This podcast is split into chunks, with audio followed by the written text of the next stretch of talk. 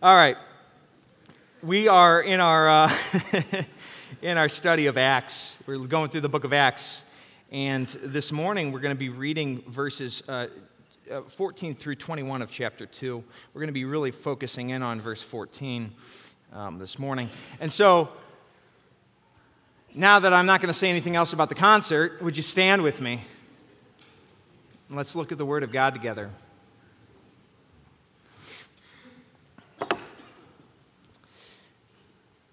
This is God's word. It says, "But Peter, taking his stand with the eleven, raised his voice and declared to them, 'Men of Judea and all who live in Jerusalem, let this be known to you, and give heed to my words. For these men are not drunk as you suppose, for it is only the third hour of the day. But this is what was spoken through the prophet Joel. And it shall be in the last days, God says, that I will pour forth of my spirit on all mankind, and your sons and daughters shall prophesy, and your young men shall see visions, and your old men shall dream dreams, even on my bondslaves, both men and women. I will in those days pour forth my spirit, and they shall prophesy. And I will grant wonders in the sky above and signs on the earth below, blood and fire and vapor of smoke. The sun will be turned into darkness, and the moon into blood, before the great and the glorious day of the Lord shall come. And it shall be that everyone who calls on the name of the Lord will be saved.'" The word of the Lord. Thanks be to God. Amen. Let's pray together. Lord Jesus, Heavenly Father, we thank you that we are living in the last days. We thank you that we know what comes next after this momentary, this fleeting life passes us by. We are not left to the cold, harsh realities of non-existence. We are not left to, to the impersonal design of the universe. No, we are carried in your arms into eternity by you, our Father. Even as we look forward to that day, we thank you that you have not left us alone, but you are present here with us. Thank you for sending your Holy Spirit. And now we ask that your Spirit would fill us and work with power in our lives. And we pray this in the name of Jesus Christ, the one who gave us the promise to send his Spirit. Amen. Amen. Please be seated.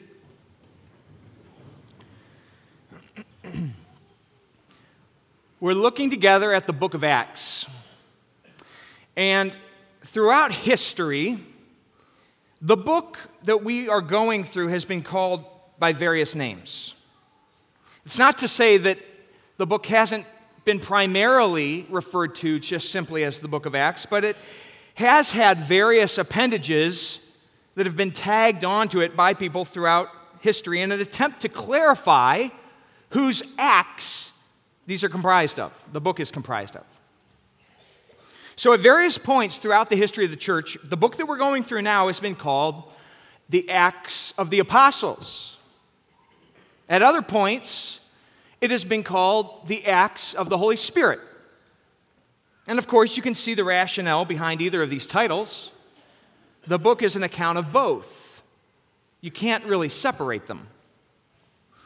It is interesting that there are two times in the Bible that God acknowledges that man has been given a task that he is incapable of carrying out on his own. There are two times specifically in the Bible, where we are told that we, that you, that I, have a need for a helper. Twice, we're told. The first is after God's great work of creation found in Genesis. After he created the world and filled it, after he created the sky and the light and the water, the animals, we're told that he looked at everything that he had created, and it was good. And he instructed the first man, Adam, to name all of the things that he had made. And upon completion of that task, Adam was going to go on and start cultivating and subduing the earth. But there was a problem.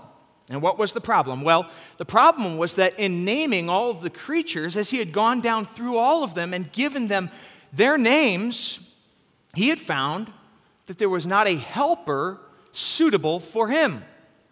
And so to remedy this, God said, "It is not good for man to be alone. I will make a helper suitable for him. And he created Eve, a wife, woman, for Adam. The second time that we're told of our need for a helper is mentioned by Jesus.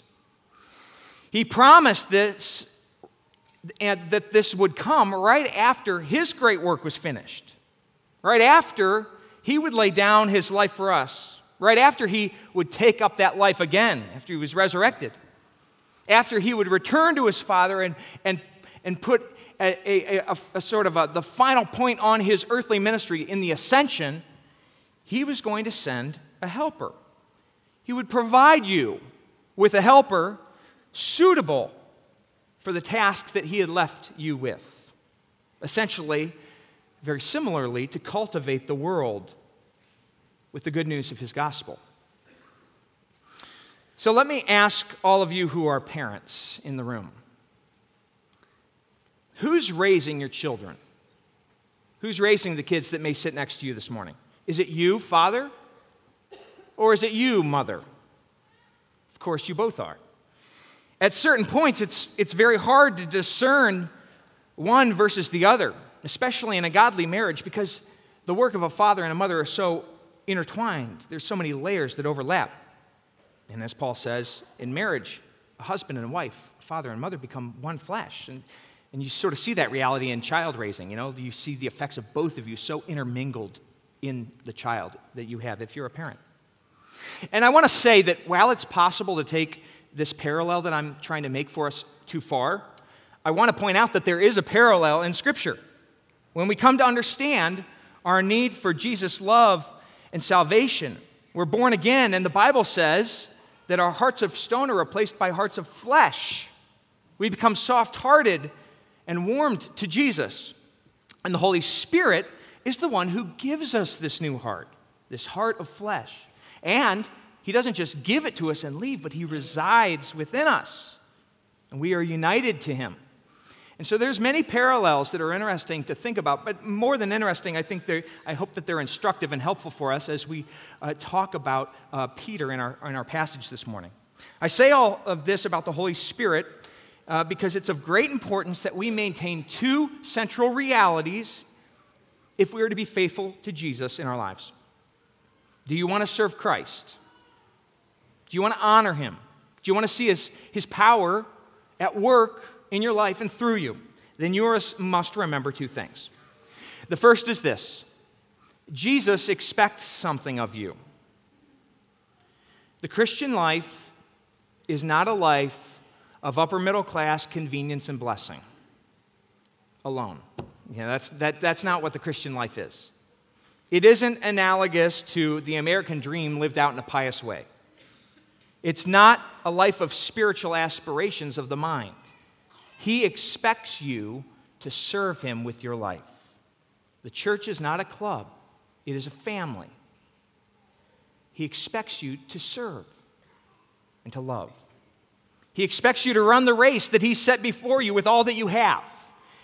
He expects you to stand for what is right and true, to love your neighbor more than you love yourself.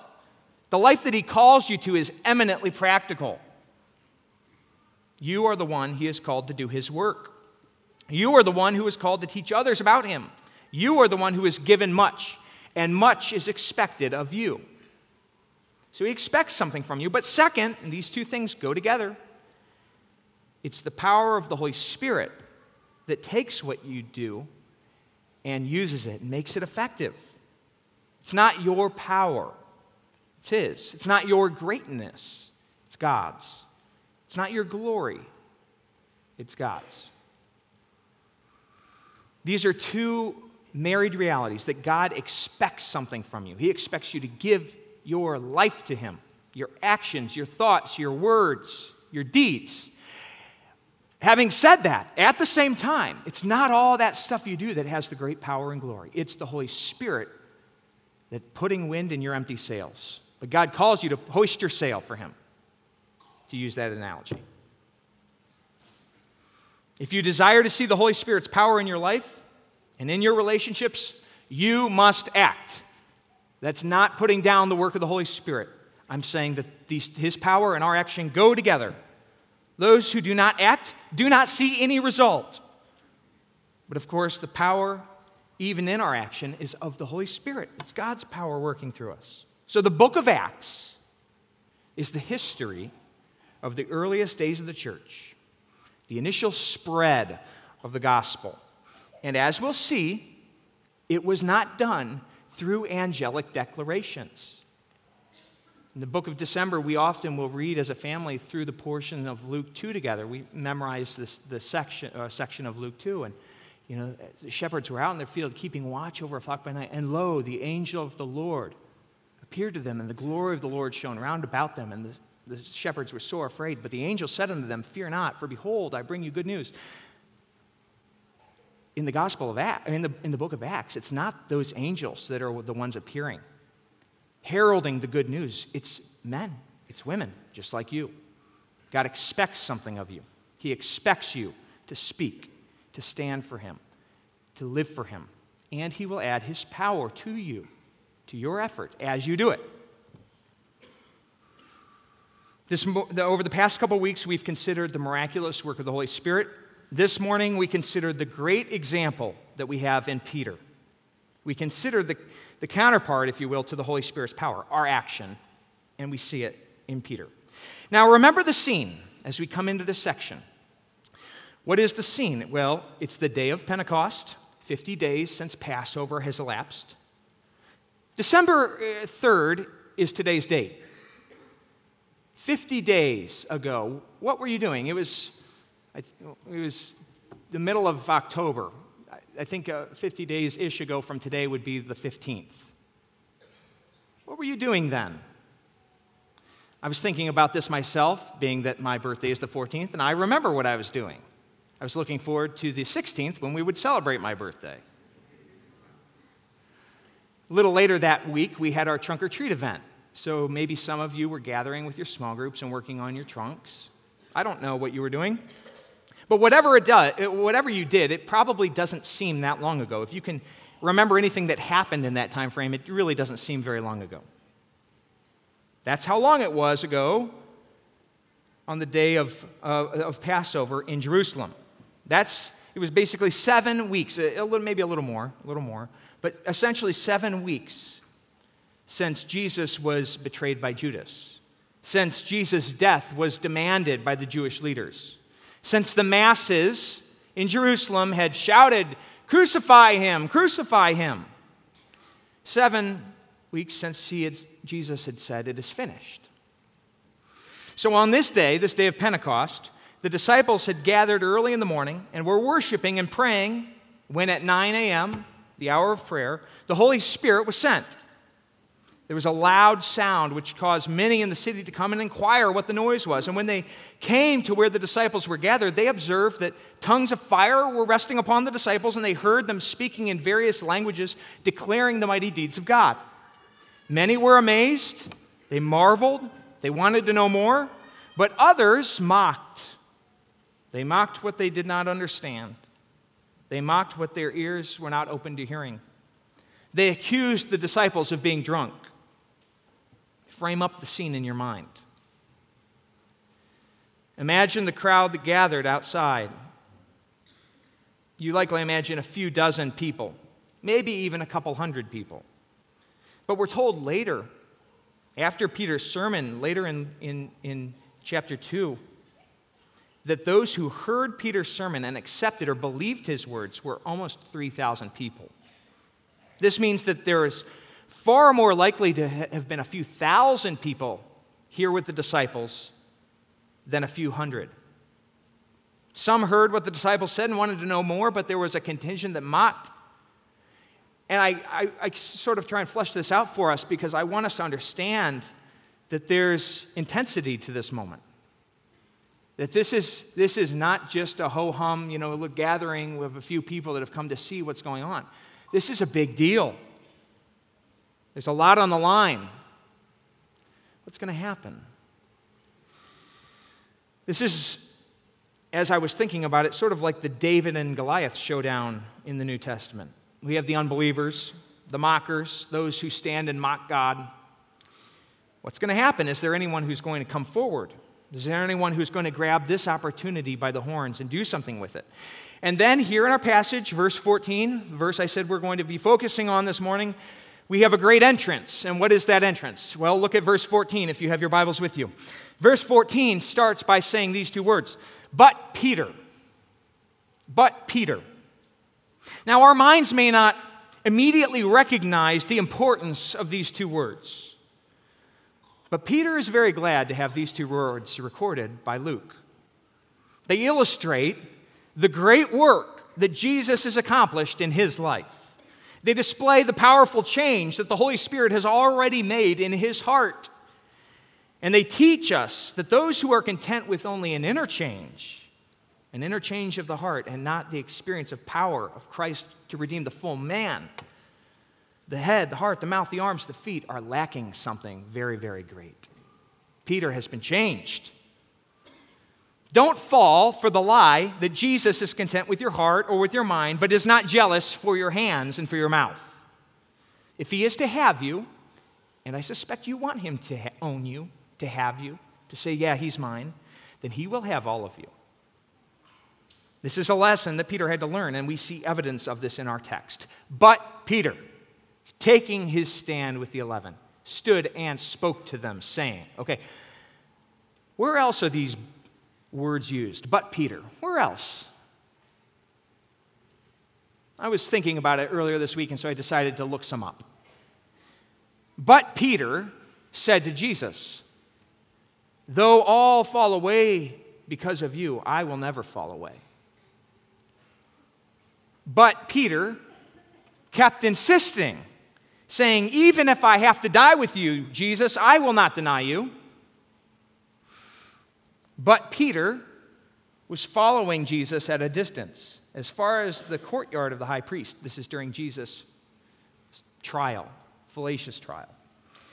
And he entered into the courtyard, and he sat down with some of the officers to see the outcome.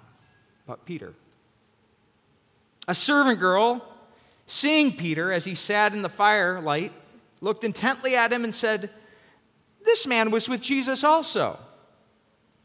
But Peter denied it, saying, woman, I do not know him. A little later, another saw him and said, you are one of them too. But Peter said, man, I am not. About an hour had passed, and another man began to insist, saying, certainly this man was with him, for he's a Galilean too. But Peter said, man, I do not know what you're talking about. And immediately, while he was still speaking, a rooster crowed. Now, you may recognize why two seemingly small, insignificant words in our passage have in them such glory and power. But Peter, taking his stand with the eleven, raised his voice and declared to them, men of Judea and all who live in Jerusalem, let this be known to you and give heed to my words. There are other but Peter passages that aren't so glorious, courageous, or faithful. Something here is different. Something here has changed. These words are not the words of a hasty, impulsive zealot. They are not the words of a coward who's seeking to run from trouble. They are not the words of a man who's seeking to save his own skin. They are the words of a man who has come to know the love and the forgiveness of Jesus Christ. They are the words of a man who's received the power of the Holy Spirit that is promised to all those who love Jesus. They are the words of a man who's been given the authority by Jesus to carry the good news to all the nations. Peter takes his stand. And so this morning, I want to latch onto that idea, and I want to ask you, are you willing to take a stand? Are you willing to have Peter as your example? Do you want the same power that Peter had? Are you willing to follow him? Are you willing to take a stand? There are a few ways in which Peter takes a stand in this passage. I want to consider each of them in turn, a couple main ones and then a couple of points at the end I want to uh, touch on briefly. And the first is this. Peter takes his stand for the Lord. Well, that's obvious. But I want to think on that for a few moments with you. Peter takes his stand for the Lord. This is clearly illustrated by his willingness to go forward and face the mockers like David with Goliath. Well, consider Peter's response to the crowd, his actual words, his quoting from Joel, and, and after that his sermon next week. But I want to highlight the boldness first of his stand. He does not cower. He does not shrink back. He says, "Let this be known to you, and give heed to my words." These are not the words of a man who's on the fence. This is not the way someone speaks when they're apprehensive or unsure about the things that they speak of. He speaks to them what God has said. Contrast this with the situation we just referred to. A few weeks earlier, when he was sitting by a fire, being accused by a young woman around him and being so afraid, denying, even swearing, "I do not know that man." This is a bold stand for only a handful of weeks later. What's happened? Well, what's happened is that Peter has received the power of the Holy Spirit. When you are born again, you are changed. The Spirit's power in your life leads to real change, not hypothetical change. It's a change that starts internally. It often begins in the heart, but it radiates outward from the heart. Peter is a changed man. He has received the power of the Holy Spirit, and that makes him stand and speak without shame or hesitation or fear. He's received real power, and he uses it. Today, the power of Christianity is almost completely theoretical. Or if not theoretical, it's internal. It's a power of the mind. It's a power of the heart to, to want certain things. But it's disconnected so often from our bodies, from our mouths, from our lives. We talk about the power of the gospel. We're grateful for the work of Christ in our hearts. But so many are impotent. They have so little power in their life, so little courage. James, Jesus' brother, will write in his book of the, of the New Testament, if a brother or sister is without clothing, without something they need for their daily food, and one of you says to them, "Go in peace, be warmed and be filled," and yet you don't give them what is necessary for their body, what use is that? Of course, there's no use to that. And yet so many live like this is Jesus' approach with them, that he says, "My peace I give to you. You have peace. I've saved you. Oh, your life is, you're one of mine now." And yet he provides nothing or little that actually deals with the sins and the fears, the habits and the vices that cause you to be miserable and powerless. Is Jesus like the man who says, "My peace to you," and then leaves you cold and naked? Is that the Jesus you believe in? What does your life testify to what you believe? No, Jesus never says to the cripple, "Your faith has made you well," and smiles and walks away,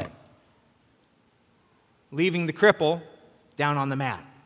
"I'm so thankful for that peace. I wonder what he means by that." No, that's not Jesus. That's not the way he heals. That's not the way he saves. He tells the invalid to stand, to walk. This is the nature of the new birth as well. He not only forgives, but he cleanses. He not only heals, but he makes strong. Remember the passage from Ezekiel that we read last week. It said that Jesus is going to sprinkle... God will cleanse us and sprinkle his water on us, and we will be clean. And then he goes on to say that I will put my spirit within you. This is one of the, the prophecies about the outpouring of the Holy Spirit on Pentecost. I will put my spirit on within you. Why? What's it going to do? Okay, well, he gives us an answer. And it will cause, he will cause you to walk in my statutes, and you will be careful to observe all of my ordinance. So we are saved. We are given his spirit. And what's the result? Walking in his statutes, being careful to observe God's commandments and c- commandments and ordinances. And in other words, the result is that we live the most privileged, fortunate, joyful, powerful life ever. And you say, "Well, I'm not so sure living, carrying out God's commandments and ordinances is, you know, a joyful thing." Well, you're, you don't agree with David then. You read Psalm one nineteen. Psalm one nineteen is a reflection, a meditation, a very long one, on the, on the pure privilege and glory and joy of being able to live a life that is pleasing to God, that revels in all the benefits and the blessing that come with being obedient to what God has said. God has said, live this way. And guess what? When you live the way God says, your life is actually happy. There's a thought. So the Holy Spirit is given to you, not just so that something's applied to you that in heaven one day in the future will be recognized, but to give you power and the ability to be freed from sin so that you can observe what God has commanded you to. And that is a wonderful life. If your life is powerless, then don't sit in judgment on God. Don't wonder why the Holy Spirit doesn't seem to do anything for you. You ought to consider whether you actually have the Holy Spirit within you. That should be where your mind is at. Peter has received power, and he takes his stand for the Lord before the crowd, a crowd that could be very hostile to his message. Peter has no way of knowing the response, and yet he takes his stand with boldness and with love. He's no longer ashamed to declare Jesus to the masses. Take a stand. Are you willing to? Are you willing to declare Christ to the masses? He's given you his Spirit. Are you ashamed of him? You may say to me, I have no problem with people knowing I'm a Christian. Oh, how glad. I'm glad. I'm glad you don't. But remember that Jesus says, whoever is ashamed of me and my what? Not, it's not just a matter of pe- people knowing you're a Christian. Whoever is ashamed of me and my words, the Son of Man will be ashamed of him when he comes in glory. We aren't to be ashamed of Jesus or his words. This means that like Peter this week, like, like the disciples last week, we are to share the truth and the greatness of God. We are to declare the mighty deeds of God to the world that is lost and that does not understand it. Peter took a stand for God. Will you? Are you willing to? The second thing I want to say is that Peter took not just a stand for God, but Peter took a stand against himself. Now, what do I mean by this? Well, the power of the Holy Spirit has filled him. We've just been talking about that. It does not mean, though, that he is impervious to the temptations of his own sinfulness. It does not mean that he doesn't have to face or battle his old worries or fears.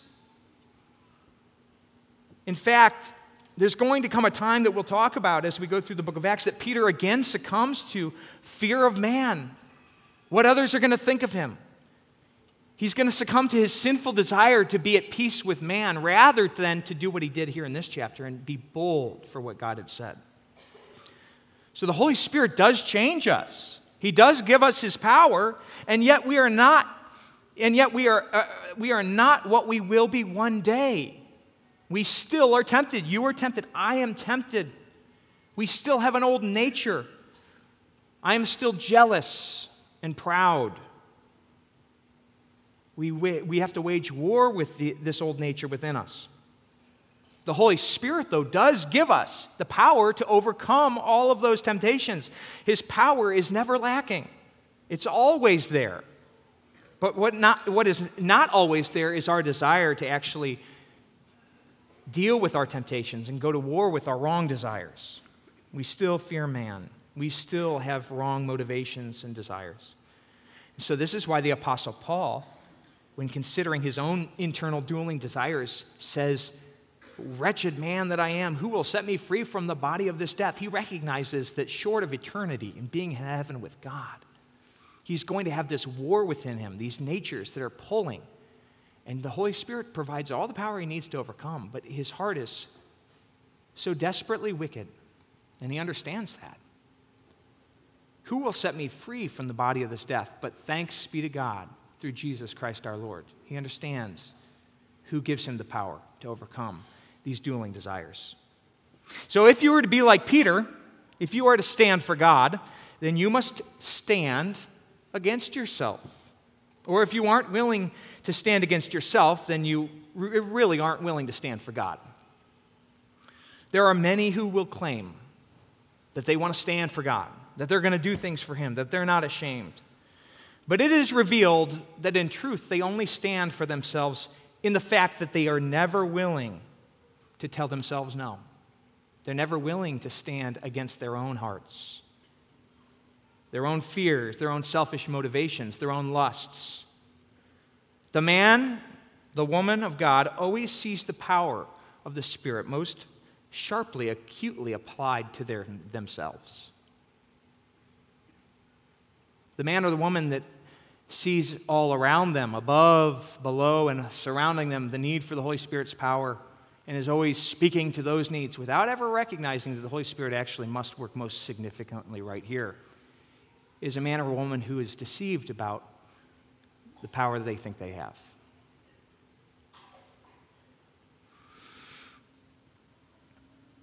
It's quite easy to stand against others, to look at the speck in someone else's eye. Have you seen the log that is in your own? Have you known your need for the Spirit to deal, God to deal with the log in your eye? It's easy to stand against things like uh, wokeness, or to watch the news and to cheer on those who parrot your own opinion. It's far easier to not shop at certain stores and to argue with people online and to have all your, your opinions that you stand for. My point is not really that you never need to stand against anything else, but my point is, and don't miss this, if you do not stand against yourself, if you are not willing to stand down your own desires, the desires of your heart first, you can stand against a lot of other things, but the Holy Spirit will not add his power to it. It's just not the way he works. He won't work through proud men. He tells you that. You shouldn't be surprised. Are you willing to take a stand against yourself to the power of God? This is what Peter's doing. While we recognize the power of the Spirit and while we see that he is courageously standing for God, do not fail to recognize that here, on the day of Pentecost, in this moment, he is also standing against himself, his old nature. He's standing against the coward that he was seven weeks ago and saying, I'm not going to be like that by the power of God. So first, Peter stands for God. Second, Peter stands against himself. And now, there are a couple of um, things that are more brief that I'd like to mention that flow from these two initial considerations. The third, so the first stands for God, second stands against himself. The third thing I want to say is that he stands with the eleven. He stands with the church. But Peter taking his stand with the eleven, this is purposeful. And what I want to say is because we are still often weak, and because we are often prone to doubting, God has given you the church to be a help. He hasn't called you to stand and then given, put you on a desert island. He's given you a wonderful family to stand in the midst of. And how many of you know it's easier to stand and be bold when there are those that surround you that love you, that are willing to, to be with you and to carry you? We often don't feel strong ourselves, and God has surrounded all of us and given us the strength to stand for him when we feel too weak to do it on our own. A couple nights ago, we just finished as a family reading uh, Pilgrim's Progress with the, uh, together. And there's that scene at the very end, um, uh, the land of delight, and Christian and hopeful are making their way through the land of delight, and they've been warned not to stop. The plains on the land of delight don't have any fences that, that keep them from being protected from the enemy. And they've been warned, don't stop, but, but hopeful gets so tired. And he just wants to lay down and take a nap for just a few moments. And Christian, in that moment, says, no, no, you can't. And the scene is such that Christian is speaking to Hopeful, and Hopeful keeps wanting to lay down, and his, he's yawning. Christian ends up shaking him, saying, no, no, no. And in so doing, he wakes up Hopeful, and he actually wakes himself up. And this is a, a beautiful picture of the, the work of the church and why you need the church. Are you willing to stand with the church? God gives you strength through it. Another reason that God has given you the church is that we often actually don't want to stand against ourselves. This can look like a lot of things. It can look like not wanting to address something in our own life. It takes a friend to bring it up for us to deal with it. Can look like not wanting to address something in your children, or wrongly, but feeling like you can't.